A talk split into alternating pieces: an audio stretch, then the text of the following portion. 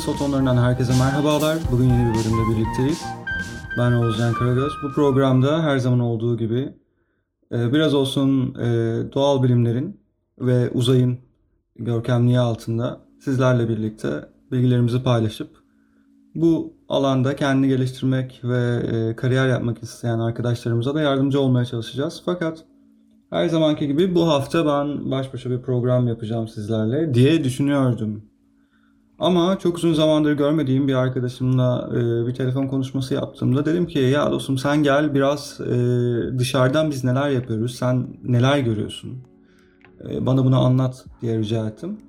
İlerleyen dakikalarda Tarkan e, Baykurt Alp bizlerle birlikte olacak. Kendisi de bu programın jingle'larını yaptı. Çok sağ olsun. E, onunla birlikte güzel ve e, anlamlı dakikalar geçireceğimize inanıyorum. E, programın ilk başında da dediğim gibi normalde ben bir tek başıma program yapmak istiyordum. Çünkü çok fazla e, konu var. Üzerinde durup tartışmamız gereken yeni haberler var.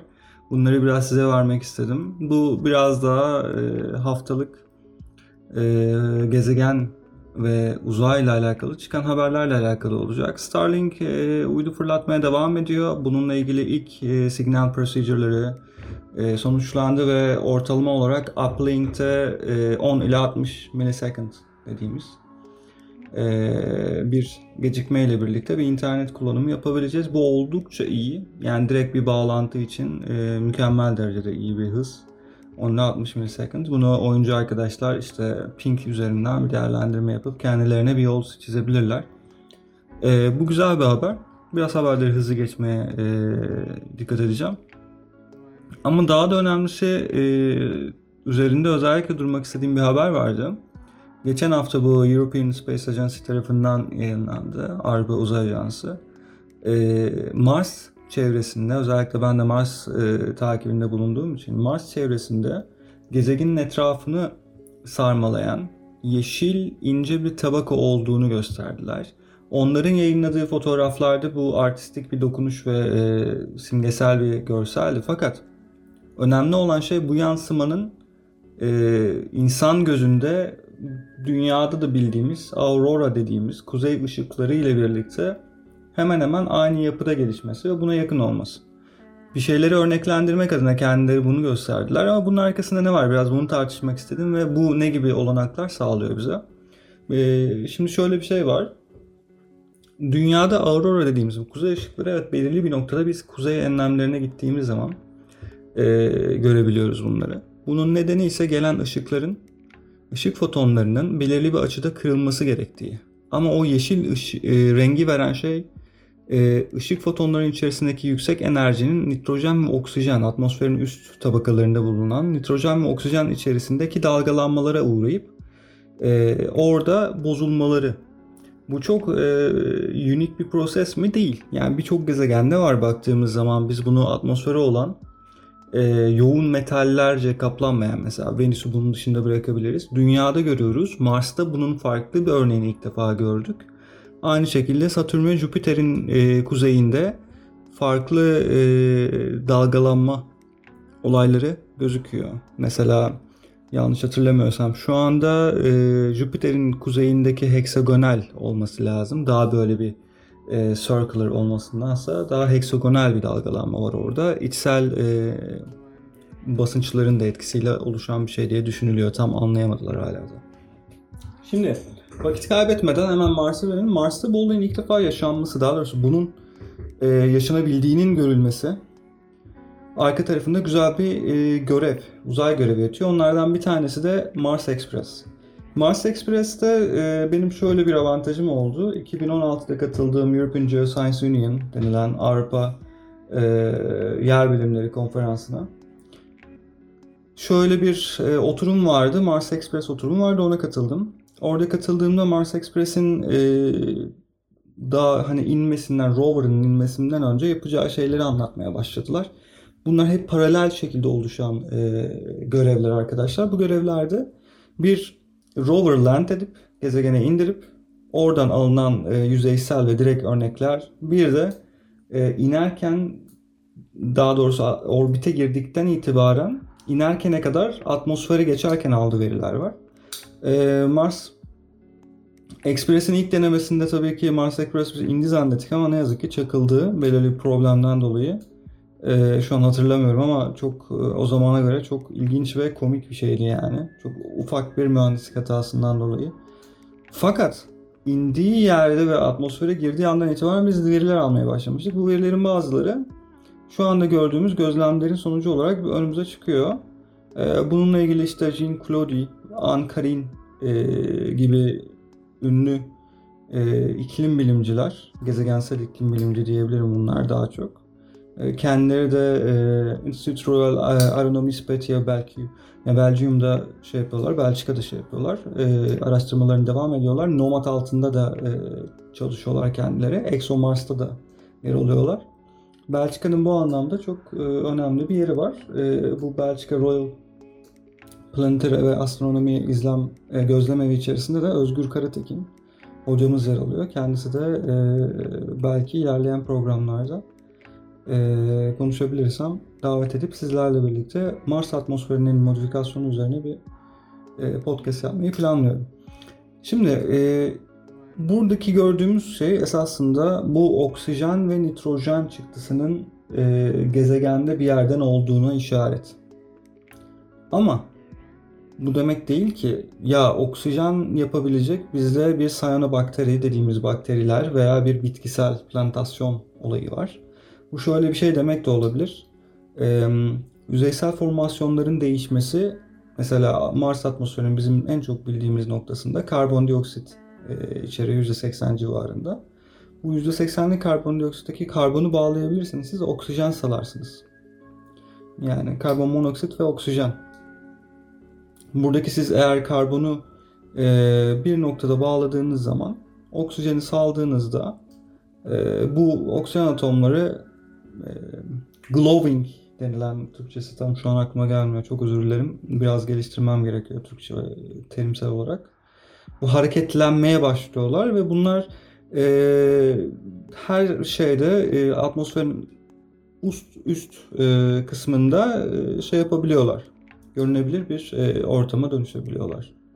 Ve bu hareketlenme ışın fotonlarının da güneşten gelen ışın fotonlarının da e, buraya çarpıp kırmasıyla yeşil bir e, görünüm bununla verebiliyor. Bu en büyük e, devam eden spekülasyonlardan yani temelinin ne olduğu, arkasında ne yattığını tam anlamıyla bilemedikleri e, ve geliştirilen teorik modellerle birlikte en mantıklı açıklaması şu zamana kadar diyebiliyoruz. Bundan sonra e, şöyle bir ilginç e, olay var. Oksijen atomlarının e, farklı e, atmosferik ortamlarda, uzayda ve gezegen içerisindeki davranışları ile ilgili bilinmeyen birçok şey var. Yani bilebildiğimiz veya tanımlayabildiğimiz e, atom parçacıkları veya atom altı parçacıkların biz dünya gözlemleri üzerine veya tanımlanabilir ve kullanılabilir fizik çerçevesinde bir şekilde değerlendirmeye çalışıyoruz. Ama çok daha detaya inecek olursak kendilerinin yazmış olduğu zaten meşhur makalede e, Anne Karen'in yazmış olduğu meşhur makalede ve Jean Claude'un e, şöyle bir şey var. Bizim bu atomik ve kuantum fiziğini daha iyi anlamamız gerekiyor ki oksijen atomlarının davranışlarını ve e, atmosferlerdeki farklılaşmasını çözebilelim. Yani bizim atmosferimizdeki oksijen başka bir gezegenin atmosferindeki oksijenden ne derece farklılaşabiliyor? Bunu anlayabilelim. Bu anlamda çok önemli bir detay ve e, önemli bir konu. E, kısacası e, toplamak gerekirse e, güneş aktivitelerinin oksijen ve nitrojen. Burada nitrojeni atladık. Nitrojen de önemli bir yakıt taşı. E, zaten e, geçen programda da bahsetmiştik. E, ne demiştik? Burada SpaceX gibi bir e, firma var ve SpaceX kullandığı mesela Mars kolonize etme gibi bir düşüncesi var. Ve Mars kolonizasyonu sürecinde SpaceX'in özellikle üzerinde durduğu şey ben e, işte sıvı oksijen kullanmayacağım veya sıvı hidrojen yakıtı kullanmayacağım. Ben nitrojen yakıtı kullanacağım ve bütün motorlarımı bu F-Type motorlarımı e, kapalı chamber da olabilir. Bu açık chamber de olabilir. Yani kombüsyon içinde de olabilir, dışında da olabilir. çok daha detaylı bir konu. Çok zevkli ben çok severim. Ee, umarım bu konuyla ilgilenen bir arkadaş bulurum bir zamanlar ve buraya gelip burada bir tartışma yapabiliriz kendisine e, roket motorları üzerine. Belki bir arkadaşım var pilot onu çağırırım. Biraz e, bilgisi vardır bu konunun üzerinde bir tartışma yaparız. Her neyse e, buradaki kullandıkları motor tipi, motor modifikasyonu ve motorun içerisindeki e, yakıt dağılımı e, bütün her şeyden farklı. Çünkü dünyada biz biliyoruz ki bir yanma olayı için biz oksijene ihtiyaç duyuyoruz. E, orada yapılacak şey ise oksijen olmadığı için oksijeni minimize edip veya atmosferde oksijen varsa bile bu oksijeni kullanmayıp tanklarla götürüp bu minimizasyonda ilk e, ne denir ona? Flame'i, bu kıvılcımlanmayı, ilk ateşi, alevi verebilmek için kullanabilmek ve sonra metanı yakmaya devam etmek. E, metan da zaten e, bizim de en çok bildiğimiz gibi e, Mars yüzeyinde bulabileceğimizi düşündüğümüz veya Mars atmosferinde bulabildiğimizi düşündüğümüz e, şeylerden, gazlardan bir tanesi. Bunları sıvılaştırıp depolamayı hedefliyorlar. Şimdi metan işini bu şekilde yaptıkları zaman ortaya bir şey çıkıyor. Metanı nitrojenden ayırabiliyorlar. Yani e, metan artışı esasında nitrojen artışıyla doğru orantılı oluyor. Yani bizim burada gördüğümüz yeşil rengi veren e, olgu oksijen ve nitrojen artışı ise aynı zamanda bir şekilde metan artışı da e, işaret edebiliyor. Bu açıdan önemli. E, gezegenin bu hale gelmesi neden diye soran bir dünya e, soru var. E, nasıl söyleyebilirim bunu? Çok toparlamam gerekirse. Farklı sorular var. Gezegen peki neden bu halde? Gezegenin atmosferi neden bu hale geldi? Ne olduğu gibisinden. Ee, arkadaşlar bu bir proses.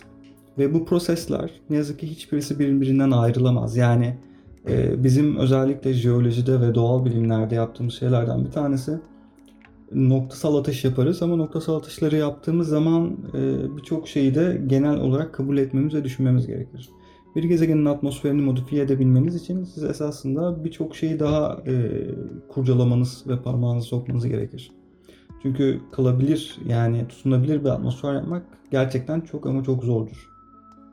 Bu nedenle e, gezegenin atmosferindeki değişimi e, anlamak istiyorsanız ilk başta gezegenin oluşumundan bu yana öne sürülen e, teorik gezegen soğuması, e, orbital hareketler, fiziksel değişimler, e, gezegenin dinamiği, tektonizması bizim biraz daha jeolojide anlatabileceğimiz e, olaylarla.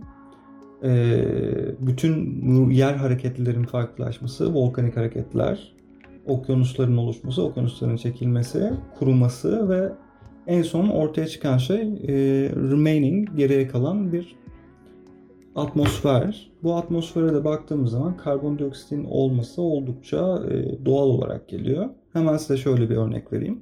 Siz Mars'a çok daha e, yakınsak bir mesafeden ama bunu şey gibi düşünün gözünüzün tek gözünüzü kapattığınız zaman bir gözünüzle e, bakıp baş parmağınızı nişan alabileceğiniz bir doğrultuda tutup onu tam anlamıyla kapatabileceğiniz, baş parmağınızla kapatabileceğiniz bir mesafeden baktığınızda gezegenin gerçek, neredeyse gerçek rengini e, yakalamış oluyorsunuz ve bu e, daha sarımtıraktan daha çok turuncu bir renge ve turuncu ve kahverengiye kaçan bir renge geliyor.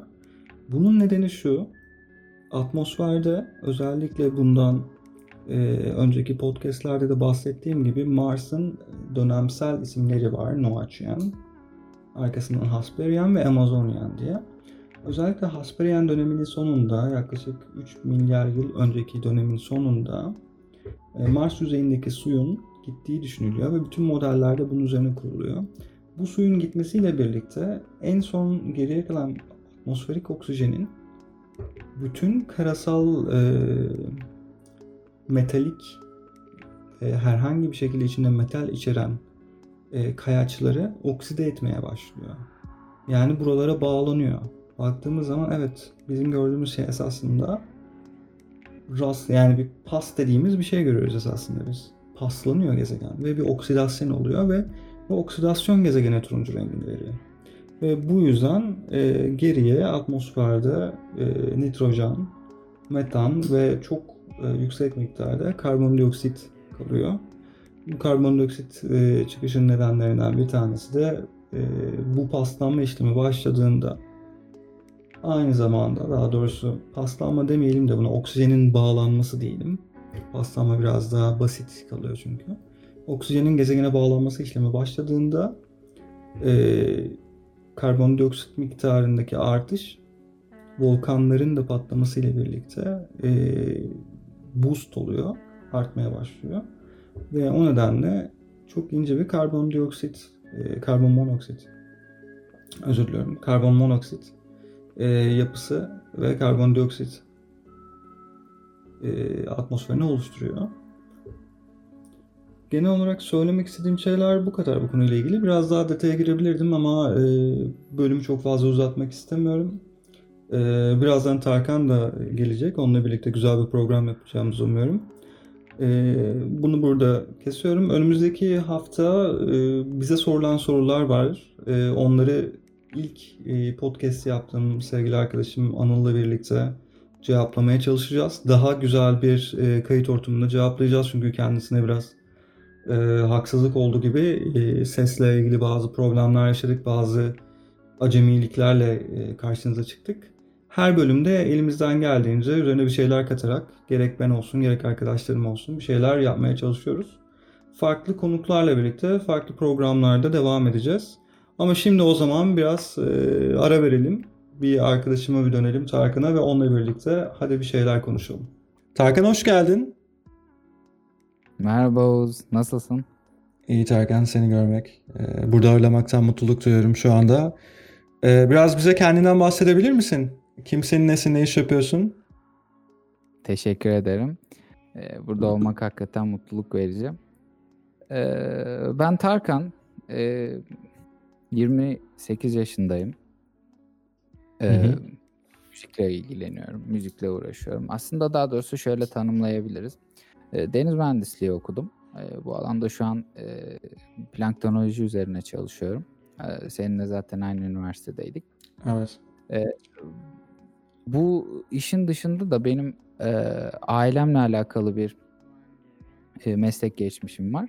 E, babam tiyatro yönetmeni olduğu için e, ben de müzikle ilgileniyordum. Yıllarca e, onun e, tiyatro müziklerini yapmaya başladım. Hı hı. Yaptım. Ve bu sürecin içinde de tabii birçok şey e, öğrenmiş ve edinmiş oldum. E, yaklaşık 10 sene bu müzikleri yaptıktan sonra e, tabii başka şeyler de üretmek istedim. E, ve dolayısıyla e, bir e, prodüksiyon işinde sıfırdan e, orkestral e, bazı firmalar için özellikle bilgisayar oyunları, independent oyunlar için e, daha çok şu an istediğim şeylerse belgesel müzikleri.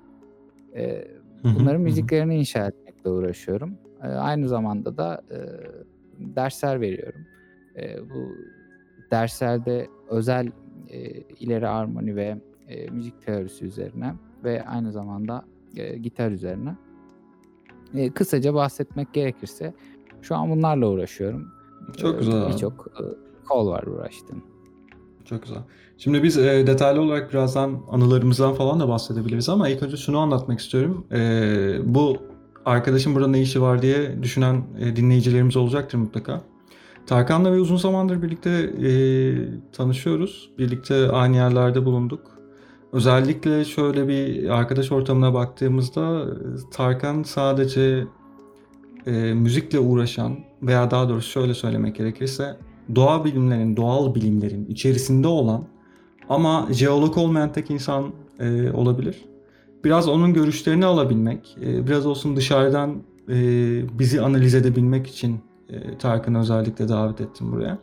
Şimdi biraz anılardan bahsedelim. E, evet Muğla'da birlikteydik. Yanlış hatırlamıyorsam ne zamandı o? 2000 ilk tanışmamız sanırım 2012 falandı. Değil mi? 2012 mi? Evet. 2013 falandı. E, sen anlat biraz. Hatırladıklarını sen anlat biraz. Bir mutlaka bir yerde e, ben dalarım olaya. Tamam. E, yani seninle e, tanışma olaylarımız çok enteresandı aslında. E, yani tanışma şeklimiz enteresan Hı hı. değildi. Benim e, bir e, ortak arkadaşımız Yunus e, neticesinde hı hı. tanıştık. E, ondan sonra da biz e, işte bir sürü bir şeyler oldu. E, sürekli zaten e, o da sizinle aynı fakülteden arkadaştı. Evet, zaten evet, benim-. Benim şeydi zaten Yunus e, sınıf arkadaşımdı. Sonra o bir dönem kaldı. Bir alt e, döneme geçti. E, sen esasında esas, eskiden Yunus'la birlikte aynı evde kalıyordun değil mi? Aynen. Ee, işte Yunus'la e, ev arkadaşıydık. Dolayısıyla zaten sizin fakülteyle bizim fakülte de mühendislik fakültesinin içinde olduğu için e, orada da bir iletişimimiz olmaya başladı. Sonra bir şekilde e, oradan o arası kopuk ama e, sizin eve gidip gelmeye başladık. So- bir sürekli birleşiyorduk işte birileri geliyor gidiyor bir şeyler oluyor. E, orada da iletişimimiz tabii gelişti. Ama yıllar içinde birçok konuda sohbet edebildiğim nadir e, arkadaş gruplarından bir tanesiydi. Çünkü e, içinde mitolojiden tut e, zaten okulla ilgili ya da akademik durumlarla ilgili birçok şeyden bahsederdik. Hep bilimden, sanattan. Aynı zamanda hepimizin ortak tutkusu olan müzikten. E, canım. böylece herkes e, kendince bir şeyler ifade Evet. edebildiği için e, ve birçok alanı birleştirebildiğimiz için e, çok keyifli Tarkan- sohbetler. Terken biraz daha adım adım gitmek istiyorum. Şimdi e, şöyle bir şeyden bahsedeyim. Yunus senin eski ev arkadaşındı sonra benim ev arkadaşım oldu. Ama sana tek Aynen. kelimeyle şunu söyleyeceğim. Yunus deyince aklına ne geliyor mesela? E, hangi konuda seni denetler ve sürekli olarak bir şeyler düzeltir? Yunus deyince Ee, aklına gelen ilk şey ne mesela? İngilizce telaffuzlar. Kesinlikle. yani çok büyük katkısı vardır ama autocorrect böyle. Şeyi hatırlıyor musun? Ee, biraz ondan bahsedebiliriz. Şimdi Muğla'da, Muğla Üniversitesi, Muğla Sıtkı, Sıtkı Koçman Üniversitesi'nde okuyan öğrencilerin bildiği bir yerleşke adı Kötekli. Ee, bizim gittiğimizde yaklaşık 14 bin kişi falan var. Da hani ilk gittiğimizde 4 bin kişi falan var. Kötekli'nin Evet. yarısı hala ahır, böyle bir köy ortamı. Yollar yapılmamış, yağmur yağınca e, Zodiac botlarla çekip böyle yüzep yüzerek bir yerlere gidebileceğiniz bir yerde. E, hiç böyle kitap olabileceğin, kahve içebileceğin tek tüklü mekanlar vardı. Onlardan bir tanesi ve en önemlisi ise Asos'tu. Biz Asos'ta oturuyorduk. Ama Asos'un Asos olduğu zamanlar falan.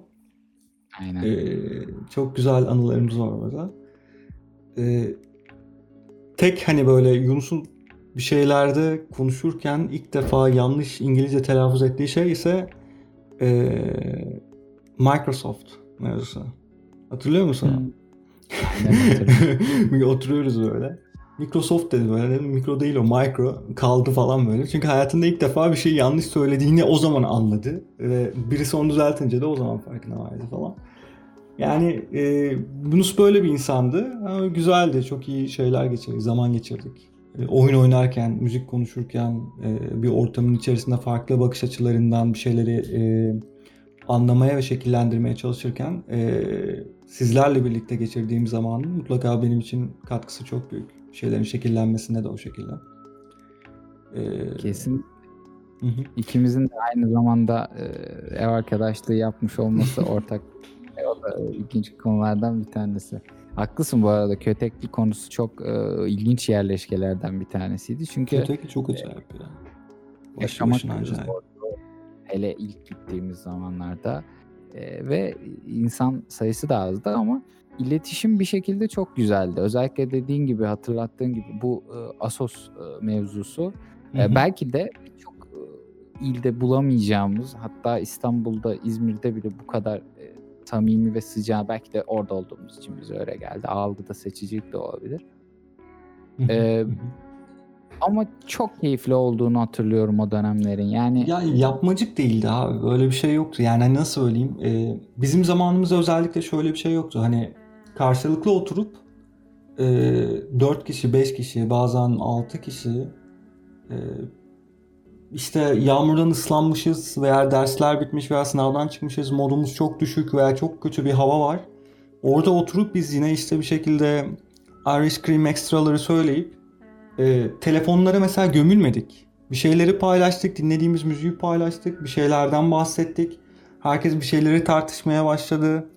Ortada bir muhabbet dönüyordu ve biz e, gerçekten bir arada olabilmenin, e, ortak paydada buluşabilmenin verdiği mutlulukla e, zaman geçiriyorduk. daha e, realdi yaptıklarımız. Şu anki gibi yapmacık buluşmalar veya birbirimizi oyalamak için zaman öldürmeler değildi bence. Kesinlikle katılıyorum sana. Yani o e, ortamın içinde öğrendiğim e, ve paylaştığım birçok şey var. E, Hı hı. bir şeyler paylaşırken bir araya geldiğimizde sanki bunu bir zorunlulukmuş ya da ikinci yani buluşmak ve iletişim kurmak ikinci plandaymış gibi yapmadığımız için e, gerçekten çok keyifli olurdu. Hani a- ge- e, okul bittikten sonra ya da işte dersten çıktık bir şey oldu zaten sürekli hava durumu kötü orada sürekli yağmur yağıyor. E, ortam bir değişik yerler çamur gitmek gelmek sıkıntılı ama evlerimiz yakın sayılırdı okula. E, bu gitme gelme durumlarında ve e, hayat meşgalesinin içinde e, gerçekten bir şeyler paylaşabiliyor olmak güzel. E, çünkü e, orada farklı bir yaşam da var. Diğer öğrencilerin yaşadığı işte ne bileyim saçma sapan müziklerin çalındığı, saçma sapan hatta olmayan sohbetlerin olduğu, kalitesinin çok düşük, içeriğinin çok boş olan, belki de doğru dürüst iletişim kurulmayan şeylerin, e, sohbetlerin, artık sohbet diyemeyeceğim tabii, e, bulunduğu şeyler vardı. E, ve bu e, böyle bir ortamın içine düşmek gerçekten rahatlatıcı ve güzel. Ya birçok şey paylaşıldı o dönemden. Hı hı. Ee, biz e, en büyük şeylerden bir tanesi benim ve işte yani esasında benim evim diyebilirim. İlk başta Yunus'la beraber çıkmıştık eve. Ee, sonra Yunus gitti, başkası geldi falan ama o evde yaşananlar apayrı benim için e, öneme sahip. E, sen çok geldin, gittin. E, bizim neler yaşadığımızı gördün. Oyunlar oynadık orada, müzik dinledik. Muhabbetlerimiz oldu, kavgalarımız oldu. Yani iyi kötü güzel zamanlar geçirdik. E, ve çok önemli bir yeri vardı. Bundan daha da önemlisi biz esasında seninle birlikte aynı yerde çalıştık ve dedik ki ya bir müzik yapalım, bir şeyler yapalım, birlikte çalalım. Acaba ne gibi bir e, uyumumuz olacak tarzında yaklaştık. Sen ne düşünüyorsun? Biraz bundan da bahset. Yani e, o stüdyoya girdiğimiz zamanlar falan da boş değildi bence. Bir şeyleri güzel e, hatırlayabilmek adına yaptığımız ve üretmeye çalıştığımız e, ortaya koyduğumuz güzel bir üründü diye düşünüyorum. Ketap'ta sohbet ederken e, senin davul çaldığını bilmiyordum. Abi Bir şekilde çıktı. Hatta geç öğrendiğim bir şey bu. Hani biz oturup sürekli müzikle alakalı konuşuyor. Bir gün hatırlıyorum sizin evdeydik. Abi işte davul çalıyorum gibi bir şey geçti. Dedim şaka yapıyorsun. Ondan sonra biraz daha zaman geçti. Ben e, çok enteresan bir şekilde bir yerde çalışmaya başladım. Eğitim vermeye başladım. E, sonra o zaten müzikle alakalı bir yer olduğu için müzikle ilgili insanlar, müzik bölümünden insanlar gelip gidiyordu. Halbuki bizim bölümlerimiz farklı ama orada sanki biz de müzik bölümündenmişiz gibi. E, ki zaten hani ikimiz de eğitim verdiğimiz için bunu çok içinde olduğumuz için yadırgayacak bir durum yoktu. E, ama o ortamın içinde o insanlarla değişik iletişimler kurduk. Bunun dışında e, çok e, ilginç anılar var. E, sonra sen de eğitim vermeye başladın orada. E, gayet güzeldi. Aradan biraz zaman geçti. E, hatırlıyorum şu e, şey birisi vardı. E, bir ekibe ihtiyacı vardı. O anıyı anlatmak istiyorum. Kim ya Ee, hatırlamıyorum. komik olanlar. Oha Ee, şey, şey- mi? Ee, sarı germe mevzusu mu? Evet, evet. Provasız çıktım. Hatta iki konsere çıktık seninle. Bir İki- tane de iki şey- doz. Aa bir de şey var. Ee, tamam tamam dur şimdi aklıma geldi. Meslek Yüksekokulu şeyi var. Kapaması var son dakika. İki tane ve ikisi de sürpriz e, denilebilecek. E, bir birileri işte bir ekip arıyormuş. Yıllardır sahne alıyorlarmış. E, ve işte oradaki insanlar da bize önerdiler. Biz geldiler hatırlıyorum. İkimiz orada oturuyoruz, sohbet ediyoruz. Çay falan içiyoruz ders arası. Ondan sonra e, dedi çalar mısın? E, bir aşağı inip stüdyoya bakalım hani dedik. Yaklaşık 20 dakika falan bir sadece şöyle ısındık diyebilirim. E, iyi akşam gidiyoruz dendi. Akşam da saat- değil abi. Bir, bir, bir buçuk saat sonra falan gidiyoruz dedi yani. Aynen. Aynen yani çok kısa bir süre sonra arabalara toplandık, bindik, aldık eşyalarımızı, amfileri, gitarları, davul falan. Taşıdık, onları söktük. Arabaya bindik. G- gayet Sarıgerme'ye gittik. Ee, otelde Otele. e, otelde Alman oteli. Ve sıfır prova Hmm. konsere çıktık. Uzun da bir süreç aldık. Şey Hayatımda- hatırlıyorsun değil mi? 10 10 dakikalık solo. Dönmez. Neydi o? Neydi? Hangi hangi parça olduğunu hatırlamıyorum ama yani ben yeter artık bitirin şunu diye ba- bağıracaktım arka taraftan yani. Ya parça bitmiyor uzattıkça uzatıyor orada çaldığımız insan. Ee, ben yeter abi diyorum artık soloya atıyoruz ama e, 10 dakika Hotel California doğaçlama solosu artık bir yerden sonra koptu. Ama çok keyifli e, günlerdi.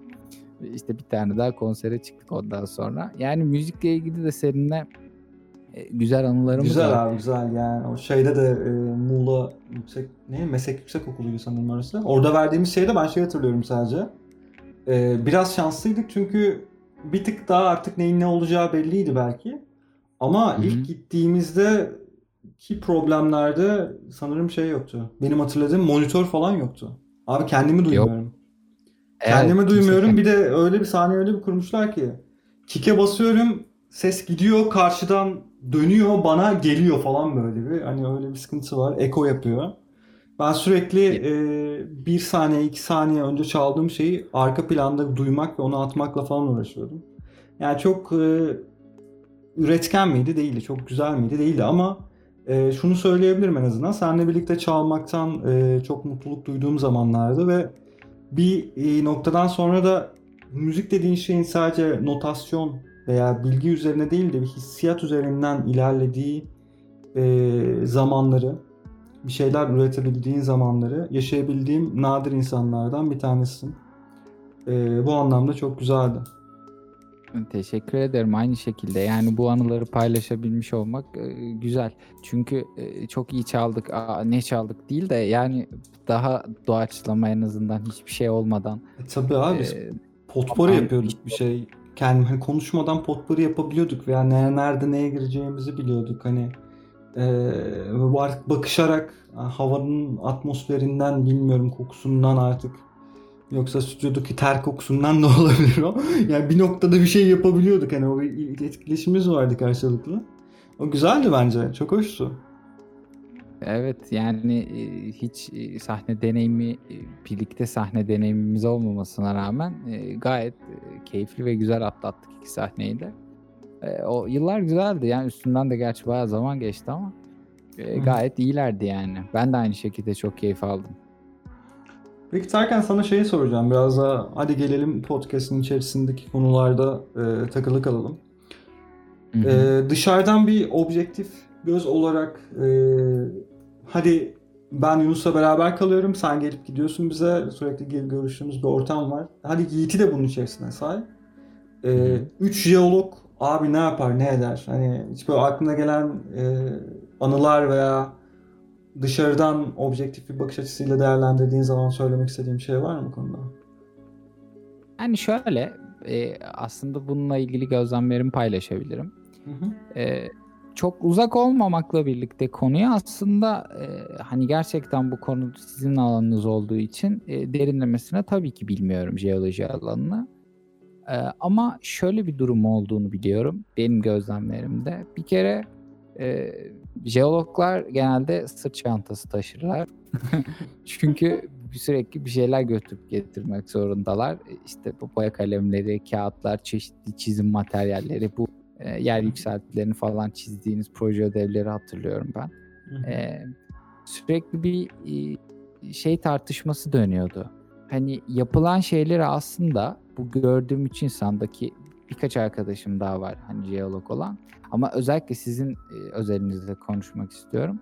E, genellikle ödev yaparken hani bütün öğrenciler hayıflanır bir şeyler söyler ama sizin e, konuyla ilgili gerçekten bir şeyleri öğrenmek istediğiniz, hani bir şeyleri bildiğiniz ve bunu aranızda tartışarak ki bana da yansıyordu.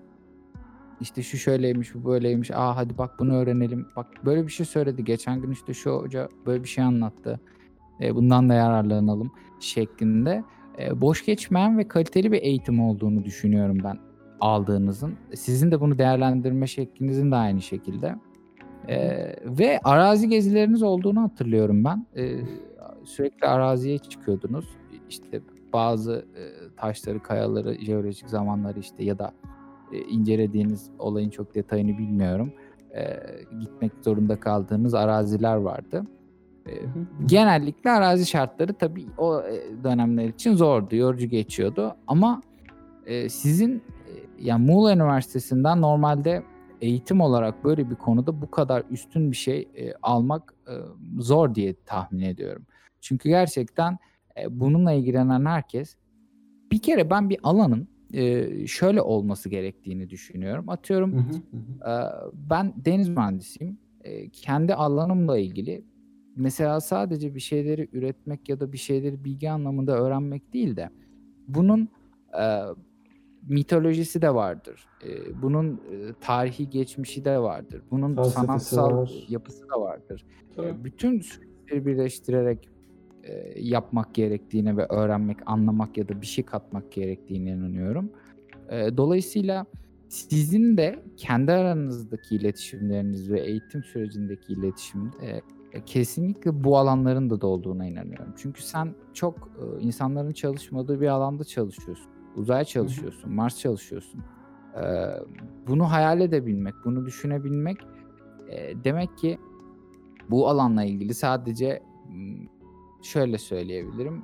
Kuru eğitim değil, kendinle ilgili bunu sevmenin dışında olayın sanatsal, işte tarihi, felsefi, e, hayal gücünde e, işte zuhur eden başka şeyler e, seni bu alana itti ve diğer arkadaşlarımız için de aynı şekilde. Onlar da eminim şu an çok e, ilginç şeyler çalışıyorlardır.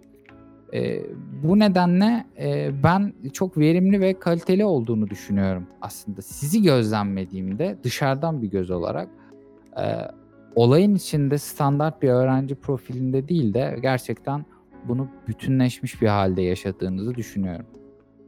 Ya orası öyle bile şey de var. Ee, ben şuna çok iyi inanıyorum. Ee, Muğla'da bir şeylerden beslenebilmek çok kolay. Yani baktığınız zaman Muğla dediğiniz yer e, böyle hiç bilmeyen bir insan direktman şunu düşünüyor. Ya Bodrum, işte Marmaris, Akyaka, deniz, kum, güneş falan. E, tamam güzel hoş. Ee, böyle bir avantajı var ama bunun getirdiği dezavantajlar kalabalık. Pahalılık. Yani kira fiyatlarını anlatmama burada şey yok. Biliyorsun neler yaşadığımızı. O zamanlarda o kadar gelişmemiş bir yer için mükemmel ekstra ücretler ödemek zorunda kalmıştık kira olarak. Ee, fakat Muğla'nın insanı büyüleyen ve üretebileceğin bir e, şeyi de var. Atmosferi de var. Yani bütün her şeyin yanı sıra bunu hep şu şekilde anlatabilirim. Daha net anlatırım. Ee, jeolojiyi de boş ver. Sanat yapıyorsun tamam mı? Ee, mesela iyi bir composer'sın veya iyi bir ressamsın veya heykeltıraşsın.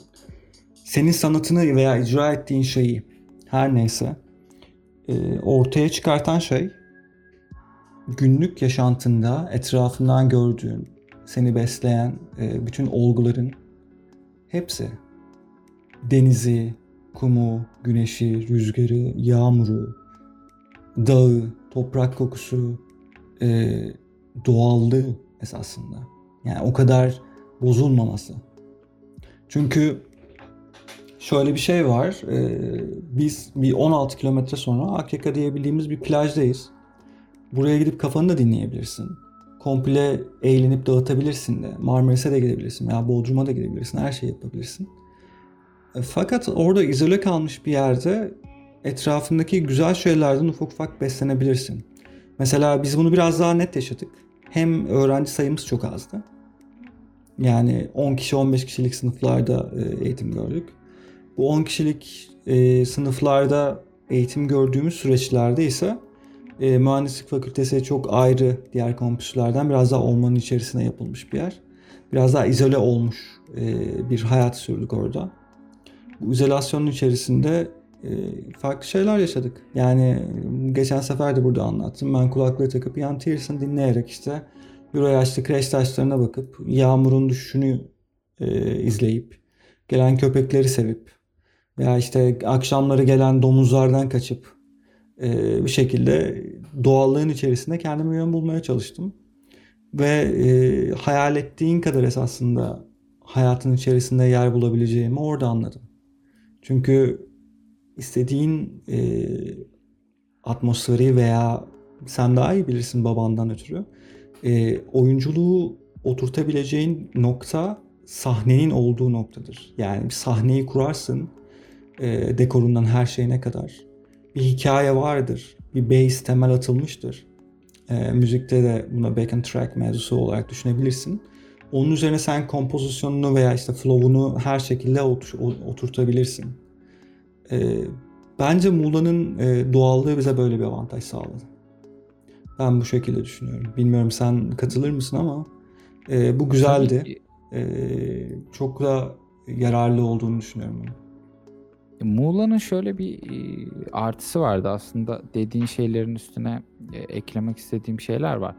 Şimdi Muğla dediğinde evet herkesin aklına deniz, güneş, kum falan geliyor. Ama aslında Muğla'nın içi çok kasvetlidir. Yani e, Castlevania'dan çıkmış fırlamış gibi bir e, atmosferi var. Sürekli yağmurlu, sürekli işte karanlık, işte bulutlar var. Ama bir taraftan da çok e, güzel bir doğası ve atmosferi var. E, dolayısıyla içinde var olmak e, üretkenliği ciddi anlamda bunu bunun değerini bilen ya da işte bunu kullanmak isteyen insanlar açısından e, fayda sağlıyor. Senin dediğine şu anlamda da katılıyorum. Her gün şimdi biz sanatta bir şeyler üretmek için ne yapacağız? Beslenmemiz gerekiyor. E, aynı şeyleri dinle, aynı şeyleri ye, aynı şeyleri giy, aynı şeyleri gör. E, ürettiğin şeylerin de kalitesi düşecek. Kaldı ki e, birçok okulda, birçok e, alanda, birçok fakültede e, arazi gezileri yani bölüm gereği yok. Ama mesela benim bölümümde de aynı şekilde e, offshore e, şeylere çıkardık, arazi gezilerine, denize açılırdık. İşte birçok e, ekipman kullanılırdı. Bir, aslında bilim adamlarıyla birlikte, yani senin öğretmenlerinle birlikte e, bir gemiyle denize açılıyorsun. Ve sana e, radar kullanmayı öğretiyor, işte farklı materyaller var, ne bileyim seki diski kullanmayı öğretiyor. E, e, prop cihazlarıyla birlikte analiz öğretiyor. Örnek Aynı zamanda orada anlatılan hikayeler var, birçok şeyler var. Ve bunlar da senin e, orada artık ne yapmak istiyorsan, nasıl üretmek istiyorsan sizde de aynı şekilde. Arazinin kattığı birçok şey var ve fakültenin de aynı şekilde ormanın içinde olması, e, doğanın. Belki de biz de bunu birazcık seven insanlar olduğumuz için de e, konu bize daha iyi geliyor, gelmiş Cezbediyor olabilir. değil mi? Cezbediyor bence. Yani bence e, şöyle bir sıkıntı var bak. E, ona kesinlikle katılıyorum seninle. Bizim inputumuz yoksa abi. Yani e, etraftan hani bizi besleyecek olan şeylerden bir tanesi tamam doğa çok güzel. E, sahneyi kurduk on numara. Ama kendimizi de geliştirmemiz lazım. Kendimizi geliştirebileceğimiz e, şeyler yoktu. Yani e, biz oradan ayrılırken gelmeye başladı. Bir DNR yoktu mesela. Bir evet, kitap evet. Ya bir kitap almak için veya bir müzik almak için biz e, Bodrum'a gidiyorduk. Ya bir Starbucks istiyordu canımız. Bodrum'a gidiyorduk ya. Hatırlıyorsun bunları değil mi? yani böyle şeyleri yaşadık. Yaş- yani popüler popüler şeylerden de, de koptuk ee, ama bence bunun bize artısı birbirimize dönmemiz ve evet, e, o konuda... asıl görevi olan hani bir, bir şey paylaşma durumunun artmasına sebep oldu. Ben, böyle düşünüyorum en azından. Doğru doğru. Kesinlikle doğru. Ee, çok hani bu konuda yararı olduğunu düşünüyorum ben de. Paylaşımlar arttı. Ee, biraz daha içimize döndük.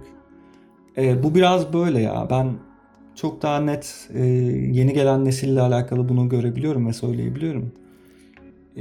Hayattan onu koparacak bütün etkenleri çıkardığın zaman ben esasında farklılıklar içerisinde kendimi ifade edebiliyorum diye kendiyle baş başa kalıp kendini sorgulamaya başlıyor. Yani televizyonu kapat, bilgisayarı kapat, Hı-hı. telefonu al elinden işte eskiden Walkman'lar vardı artık onlar yok. Yani bütün etrafında onu e, oyalayacak şeyleri elinden aldığı zaman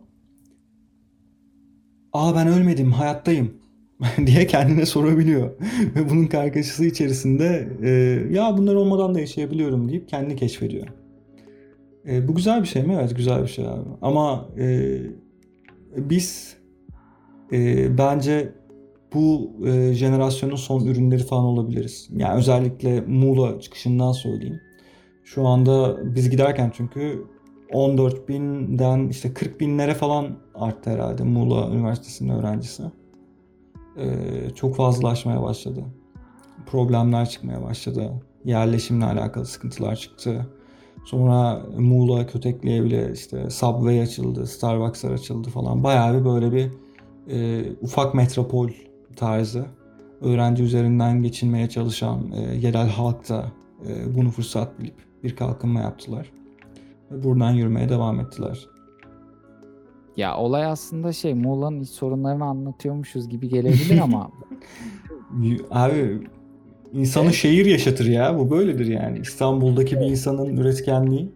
Lütfen. kesinlikle yani bunu buranın muhtarlığını yapmıyoruz ama bunun bizim hayatımızdaki şu anki konumumda üretmem açısında ve yaşantımı şekillenmesi açısında senin de aynı şekilde olduğunu düşünüyorum. Çok etkisi var. Çünkü orada yaşadığın şeylerde aslında biz e, bir miktar izole olmuş durumdayız ve bu nedenle e, birçok şeyin farkına varabildik. Ha evet bizim geçiş nesli olduğumuz da doğru. E, yaşımız gereği 30'lu e, basamaklar diyelim buna. E, çünkü neden? E, ilk gittiğimiz zamanlarda bir e, yani ne bileyim Apple firmasının bile bir e, iPhone'u yoktu. E, 2010 senesinde, 2009 senesinde. Yani herkes Veya çok bizde yoktu. şeyler kullanıyordu teknoloji anlamında.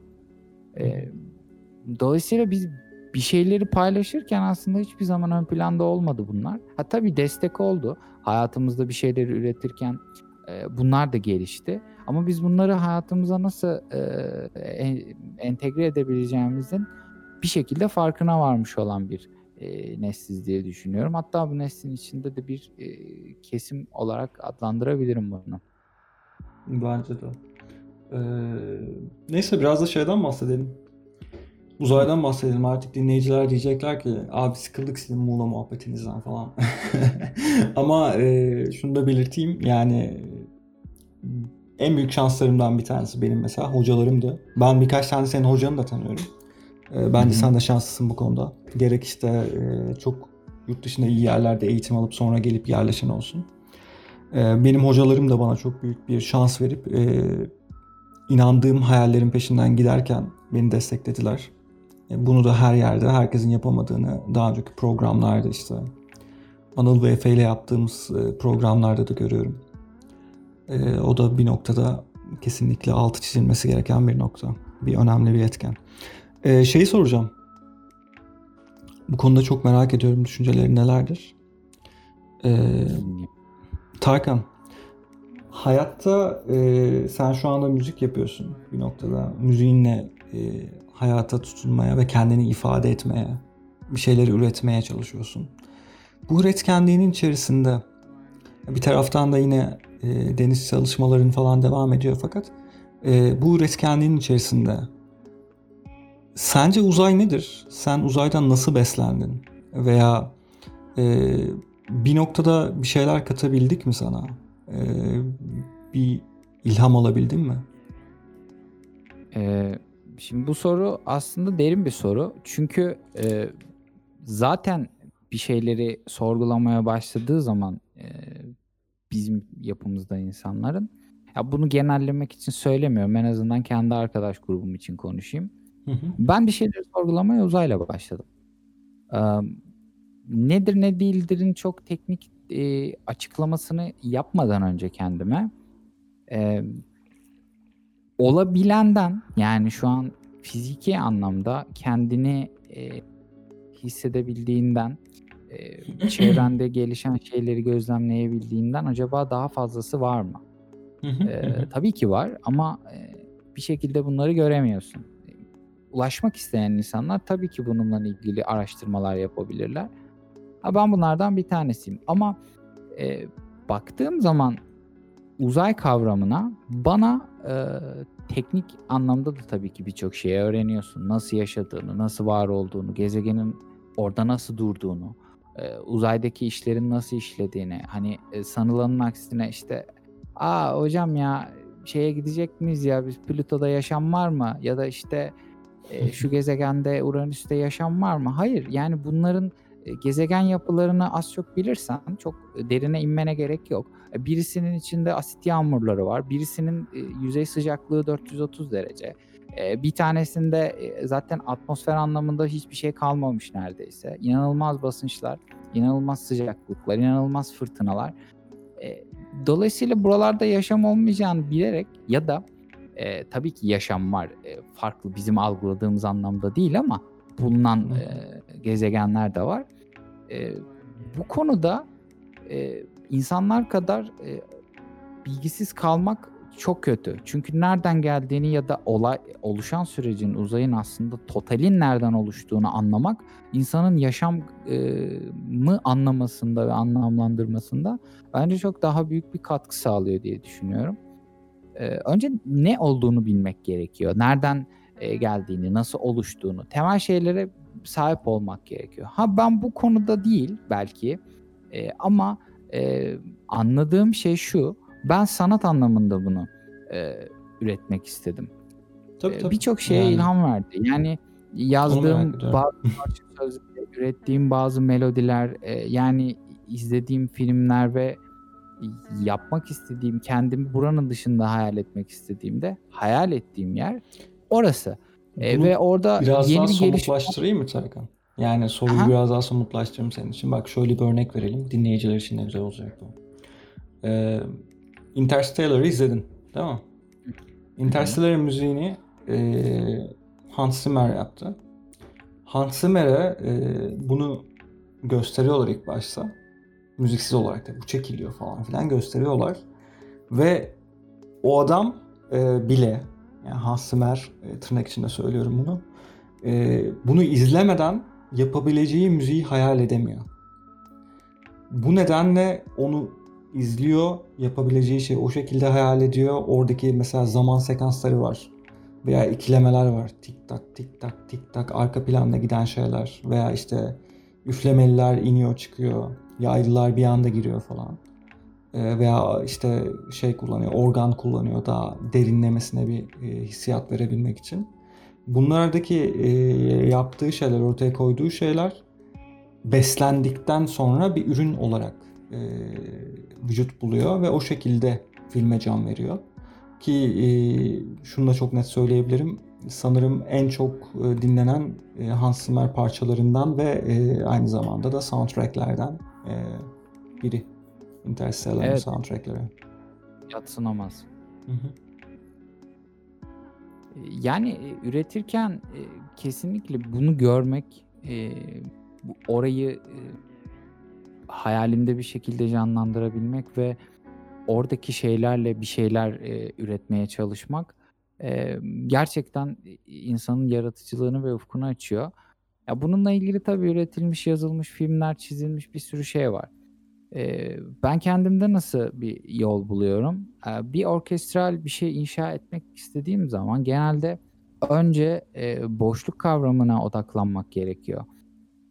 Önce zihnindeki her şeyi boşaltacaksın ve bu boşalttıktan sonra, tekrar yerli yerinde sıfırdan daha geniş alanlarda yani sınırsız tuvalde inşa edeceksin. Nerede yapabilirsin? Hayali bir tuval yaratmak istediğimde en büyük alan neresi? Benim için uzay. Ve dolayısıyla zihnimde bunu, eee, çizmek istediğimde, bir orkestral yaratı sürecine girmek istediğim zaman boşluğa çıkmak çok daha, eee, faydalı oluyor benim için. Çünkü, eee, bir şeyleri, ya, olan bir şeyleri hayal etmektense boş bir şeyin üstünde olmayan bir şey yaratmak daha, eee, anlamlı diye düşünüyorum. Eee, ama sizin, eee, bana kattığınız şeyler bazı şeyleri nasıl anlamlandırabileceğimiz, emm, teknik anlamda, eee, yerin altı bir kere farklı bir, eee, tarihi yapı. Bazı insanlar için çok mit gibi geliyor. İşte dinozorlar, bulunan kemikler, bu kadar yıldır bu gezegenin var olması, çeşitli tari şey çağlar, eee, Sokaktaki jeolojik insanlara çağ dönem anlatamıyoruz abi bunları yani zaten o ayrı bir şey. Yani insanlar Bu inanmıyorlar buna. Eee, bu süreçler sanki mitolojiymiş, eee, gibi görünmesinden çıkartacak kişiler sizlersiniz. E, bunları da, eee, bir şekilde sanatla ifade etmemiz gerektiği zaman da vücuda büründürecek, bir kıyafet giydirecek olan da bir şekilde bizleriz.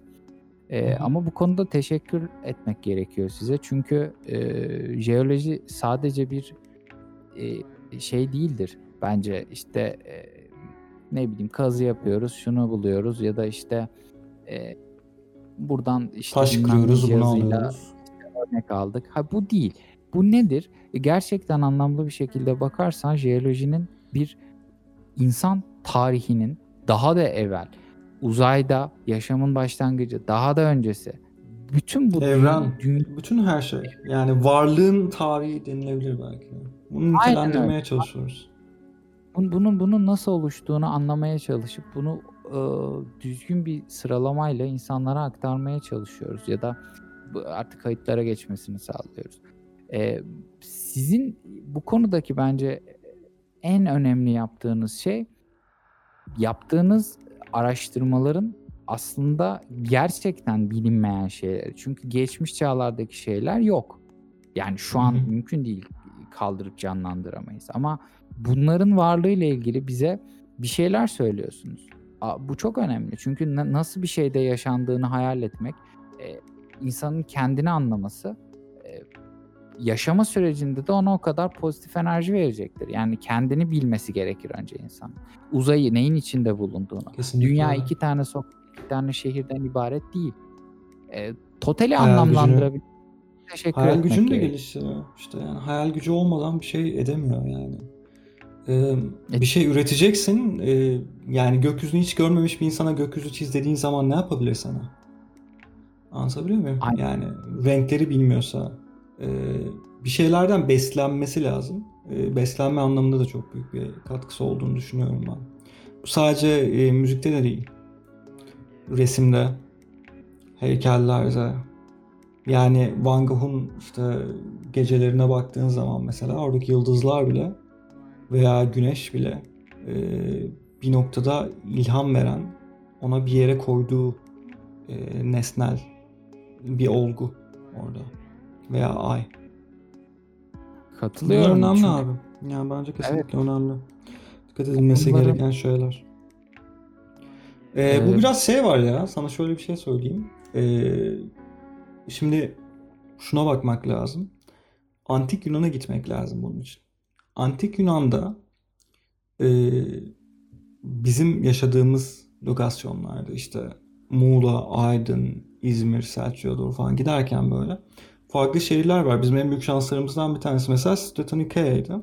Biliyorsunuz Statonikeya'ya ne kadar yakın olduğumuzu. Çok antik kentlerden bir tanesi. Çok fazla da bilinmez. Ee, üzerine işte e, Yunan, Selçuk ve Osmanlı'nın aynı yerde inşa ettiği yerlerden biri. Ee, buralara bakıldığı zaman bu şehirlere Antik Yunan'da hiçbir zaman sanat ve bilimi birbirinden ayırmamışlar. Çünkü e, bunlar onları bir yere getirmiş. Felsefenin ışığında bunlar bir anlam bulmuş. Tıbbı ayırmışlar mesela. Tıp demişler ki tamamıyla bir e, applied, uygulamalı bir science. Çünkü e, bir şeyleri tedavi edebilmek belirli bir beceriden kaynaklanabiliyor. Ve bunu e, deneyerek tekrar tekrar yapabiliyorsun. Bunun arkasında tabii felsefe var ama e, daha no ayrı bir noktaya koymuşlar. Ama bu bütün şeye baktığın zaman işte Statonikea, Efes, e, aşağı iniyorsun işte Knidos, antik kentlerine falan baktığın zaman bizim öngördüğümüz e, burada yaşayan medeniyetler zamanında ne bilim ne sanat, e, sanatın bütün dalları, bilimin, bilinen bilimin bütün dalları ayrılmamış. Yani o şeyleri düşün. Tiyatroları, antik tiyatroları düşün.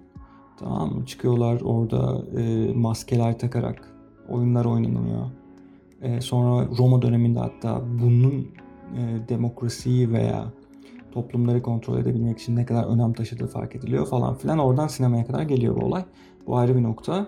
Ama e, çok önemli bir araç ve aynı zamanda da bir e,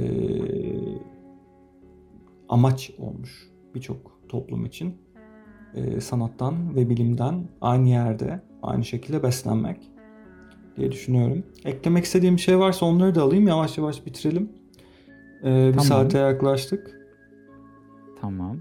Ee, yani öncelikle bu ıı, dediğin şeyde çok haklısın. Çünkü e, Antik Yunan'da, Antik Yunanistan'da bu bizim e, bildiğimiz şeylerin ya üretilmesi, e, birçok şeyin bir arada top tutulmasıyla alakalı. Çünkü insanlar e, birçok şeyi biliyorlardı. E, Hı hı, hı e, bilmek de hayal etmeyi açıyor. Hayal etmenin kapısını açıyor. Bu da üretmenin kapısını açıyor. Bugün aslında bunun üzerine konuşmuş olduk birazcık.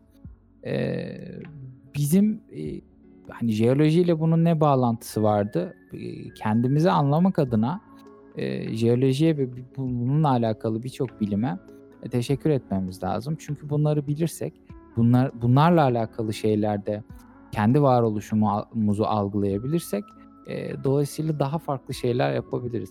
Ben e, bu üç arkadaşımla birlikte olmaktan çok e, keyif aldım yıllarca. Birçok şey öğrendim.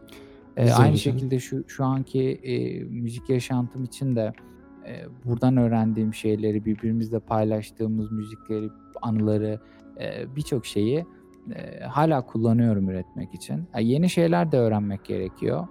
E, yani bunlar insanda ne gibi şeyler açacak? Örneğin şu an e, karanlık maddeyi çalışıyorlar E, ve bu çalışılan şeyin yeni bir e, keşif e, yolu bulundu. E, bu konuyla ilgili daha öncesinde böyle bir şeyin varlığını bilemiyorlardı. Sadece e, farklı yöntemler geliştirerek buluyorlar ama biz e, toplum olarak e, bu tarz şeylere pek fazla önem vermediğimiz için ya belli bir kesimin dışında e, bir şeyler konusunda gelişme e, özellikle sanat e, üretme her alanda olabilir bu. Yani bir şey üretmek için illa bir ne bileyim e, klavye masa bile üretmek için bir algıya ve dünya görüşüne ihtiyacın var. Dünya görüşünden kastım da ne olduğunu bilmek ve bazı şeylerden gerçekten e, Ee, bilgi dediğini sahibi çok net anlayabiliyorum. çıkmak. Yani bunun öteki boyutu var. Bu çok fazla daha konuşmayı uzatabilir ama şey de var mesela. Bizde dikkatini çek. Estetik kaygısı yok. Yani hiçbir şeyde estetik kaygısı yok mesela. Sen bir Avrupa'da gördüğün binalara bak, bir de bize gördüğün binalara bak. Onu da geçtim. Daha primitif veya basit örnekleri. Dükkan, dükkan, dükkan söyleyemiyorum. Tabelalar abi, tabelalar. Yani tabelalara bak. Bu bütün tabelalara bak. Yani reklamlar, eee, dağıtılan broşürler, hiçbir estetik kaygısı yok. Yani led tabelalar parlıyorlar her taraftan dıp tıs dıp tıs dıp tıs. Böyle acayip bir açılışlar, müzikler falan hani estetik kaygısı olmadan yapılmış ve yapılmaya devam eden şeyler eee, toplumların geçmişinde beslenemediğinin göstergesi olarak eee, vücut buluyor bu noktada. Ben buna inanıyorum. Kesinlikle. Yani konuyu e, hakikaten bu çok uzatır ama kısaca ben de bu konuyla ilgili fikrimi söyleyeyim. Yani biz Tabii, tabii, e, estetik sunu olduğumuz kesin. E, Birçok alanda çünkü biz amaca yönelik üretiyoruz. Hatta amaca da yönelik üretmiyoruz. Bir şeyi sevgiyle yaptığın zaman ya da bir şeyi hakikaten bilerek birçok yerden beslenerek yaptığın zaman e, elde edeceğin ve eline geçecek olan şey çok daha başkadır. Biz genelde evet bu kağıt mı, broşür mü, tabela mı ya da e, ne bileyim ürettiğim paspas mı onda bile e, sadece bunun paspas olması için ya da tabela olması için yapıyoruz çoğu İlk zaman. bakılan, evet, evet. İlk bakılan şey genelde e, söyle adını maddiyat oluyor. Yani bunun ne tarafta bir getirisi veya götürüsü var tarzında oluyor.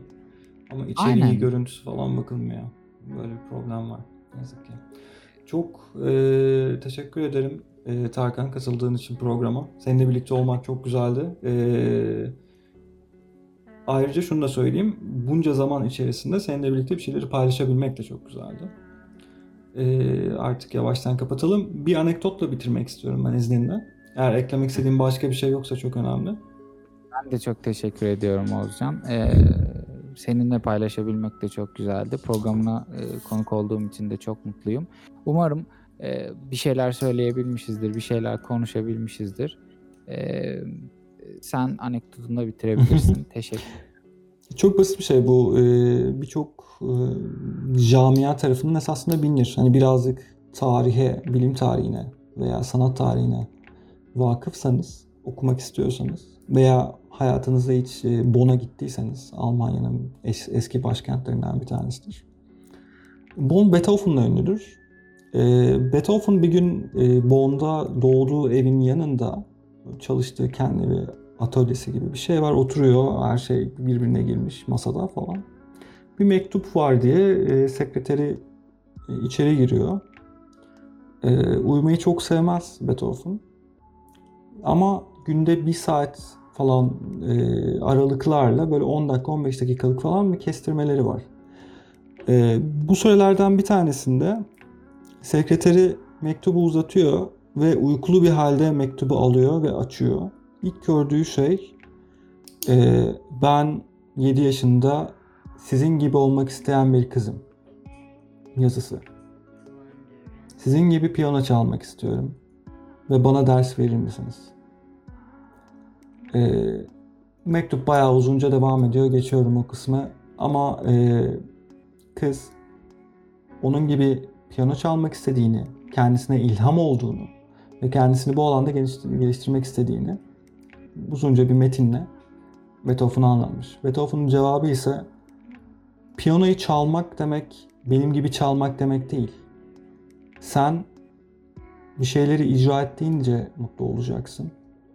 Şeyler ürettikçe tatmin olacaksın. Ve bunların hepsini yaparken insanlara büyük bir zevk aşılayacaksın diye yazıyor. Ve en sonuna da ne olursa olsun şunu unutma küçüğüm. Sanat ve ya bilimle uğraş. Çünkü bunlar seni Tanrı katına ulaştırır diye bir not düşüyor. Ee, bu apayrı bir şeydir. O zaman da e, görülen Tanrı katı kavramını şu ankiyle birlikte kıyaslayamazsın belki ama e, sanat veya bilim ne birbirinden ayrılır e, ne de bunlar olmadan bence bir toplum gelişir diye düşünüyorum. E, bugünlük bu kadar. E, bizi dinlediğiniz için teşekkürler. E, Uzak Yıldız Fotonları'nın yeni bir bölümünde tekrardan sizlerle birlikte olmak üzere. Hoşçakalın.